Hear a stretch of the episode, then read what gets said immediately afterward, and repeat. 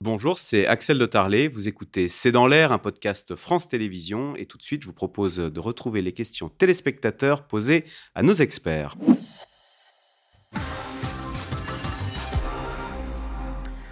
Ah ah, certains commerçants, Sandra Wabian, la colle, certains commerçants n'ont-ils pas profité de l'inflation globale pour gonfler leurs prix?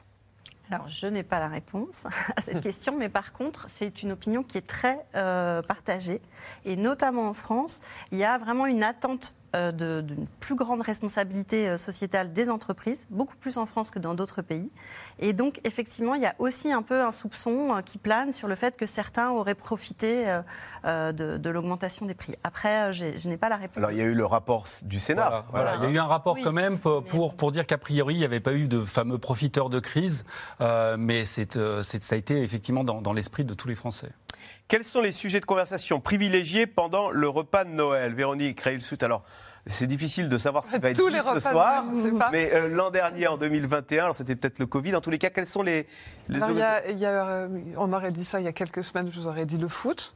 Euh, on est à peu près tranquille. Là, on n'a plus envie d'en parler? Mais on va avoir quand même un petit sujet sur l'Argentine et les supporters argentins, qui, hmm. peut donner un sujet de conversation où tout le monde est d'accord autour de la dinde. Donc euh, ça. Ah, parce qu'il faut trouver des sujets consensuels, bien sûr. On est, donc taper sur l'Argentine et, le, gardien argentin, ça, ça peut marcher. Euh, après, les Français sont très politiques, donc ils vont parler politique, et c'est souvent des sujets de brouille ou, de grandes discussions. Donc oui, on va sans doute parler politique, et puis ils vont surtout parler de l'électricité, de l'année prochaine Enfin voilà, pas toujours de choses très gaies, mais en essayant de le faire. Il y a un sujet quand même qui s'est invité sur l'étape des Français euh, lors des derniers réveillons, c'est l'économie.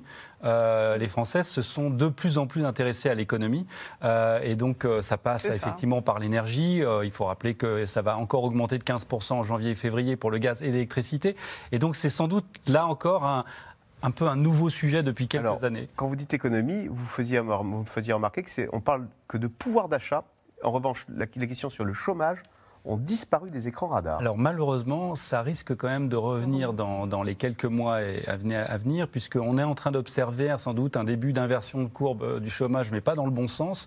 On était, je crois, à 7,3% cette année, on serait à 7,5% l'année prochaine, mais en 2024, certaines études prédisent 8,5%, pour des raisons que là, on n'aura pas le temps d'expliquer, mais euh, que ce soit l'inflation, que ce soit, ça c'est un des grands, grands risques sur 2023 et les années suivantes, euh, un dumping énergétique et donc la, possibilité que certaines industries en Europe aillent voir ailleurs, notamment les États-Unis font aujourd'hui des ponts d'or à des industriels européens euh, euh, là-bas, chez eux, où l'industrie, euh, où l'énergie coûte quatre fois moins cher. Mm. Chloé Morin, et le repas de Noël d'Emmanuel Macron sera-t-il sobre? C'est vrai que ce président qu'on a élu en 2017 avec la promesse de libérer la croissance, en août dernier, euh, a fait un... Comment vous, la spécialiste de la communication politique, avez-vous euh, interprété cette sortie sur la fin de l'abondance, la fin des jours heureux et la sobriété?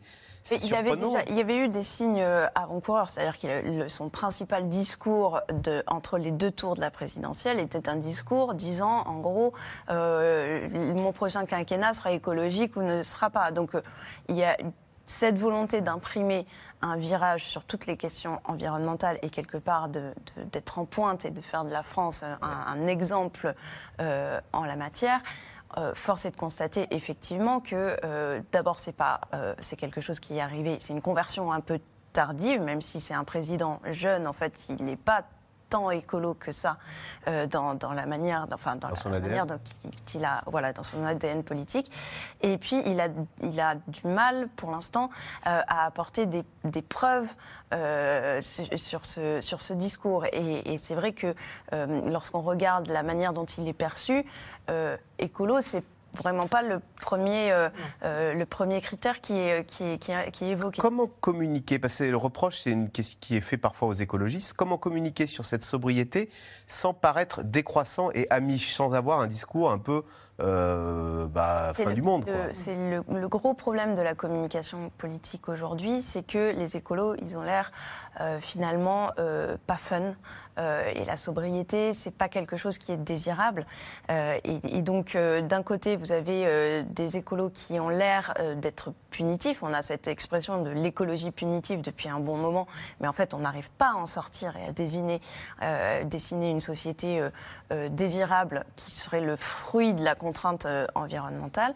Et, et, quelque part, du coup, faute d'arriver à dessiner cet horizon et cette société finalement vers laquelle on pourrait avoir envie d'aller et qui de d'un certain point de vue pourrait être désirable parce que ça, peut vouloir dire euh, mieux manger, euh, manger plus sain, euh, avoir des un modèle économique qui rémunère mieux les gens, etc., etc. Donc il y a des éléments de désirabilité. Mais globalement, les discours politiques, quels que soient les, les bords politiques en dehors des écologistes, du coup restent dans quelque chose qui est une adaptation de quelques paramètres de notre modèle, mais qui ne relève pas de la transformation véritable. C'est-à-dire que lorsque les uns et les autres parlent d'écologie, euh, finalement, il vous parle d'une adaptation à la marge du modèle. On parlait du modèle agricole tout à l'heure, mais euh, c'est tout le modèle de consommation qui est à revoir quelque part. Donc c'est quelque chose qui est quand même de, euh, assez fondamental.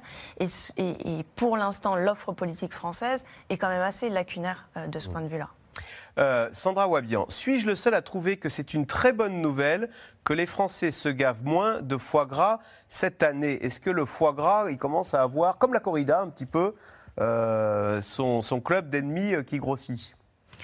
Oui, il a son club d'ennemis qui grossit, mais il n'est pas majoritaire encore, le club euh, mm. d'ennemis, puisque aujourd'hui, quand on demande aux gens ce, qu'ils sont prêts à faire, on va dire, pour avoir un Noël un peu plus sobre, il y a une très grande réticence sur le fait d'enlever de la viande, du poisson. il y a l'idée que voilà, pour avoir un moment de fête, il faut avoir ces éléments-là à table. Donc comme on le dit depuis tout à l'heure, il y a un mouvement, donc notamment chez les jeunes, de très grande sensibilité à la souffrance animale. Euh, donc pour différentes Il est interdit euh, dans pas mal de pays maintenant le foie gras. Hein. Voilà, mais il y a aussi un attachement euh, à la tradition, au fait que euh, ça, ça, a toujours été comme ça, que c'était un moment de plaisir. Donc c'est un, élément assez clivant. En fait, finalement, les nouveaux clivages politiques aujourd'hui, c'est beaucoup autour de l'écologie, autour des questions de genre dont on a parlé, beaucoup plus qu'autour des questions d'échiquier politique euh, anciens. C'est là-dessus que, se, font, que se, fait le, se fait le clivage aujourd'hui. Et c'est vrai que Chloé Morin, à part réduire l'éclairage des, des, décorations de Noël, que peuvent faire les municipalités euh, ça, En fait, cette, question de l'environnement, elle s'est invitée jusqu'au pied du sapin, jusque dans l'éclairage de nos rues. Euh, il y a un an, personne n'imaginait euh, qu'on en serait là aujourd'hui. Hein. Mmh. Oui, après, vous avez des municipalités qui, se sont fait fort d'être pionnières en la matière. C'est-à-dire que lorsque Anne Hidalgo met en place toutes ces pistes cyclables, etc., c'est bien parce qu'il il y a une volonté d'être exemplaire. Il y a plein de villes qui repensent les espaces verts, qui développent euh, qui développe les, espaces verts, etc., etc. Et donc chacun, à, sa, à son échelle, euh, essaye d'agir. Euh, la vraie différence, c'est entre ceux qui, qui anticipent depuis un bon moment toutes les transformations qui sont nécessaires aujourd'hui et ceux qui sont à la, remorque et qui les font aujourd'hui mmh. en retard et sous la contrainte. C'est surtout ça qui, qui se passe. Mmh.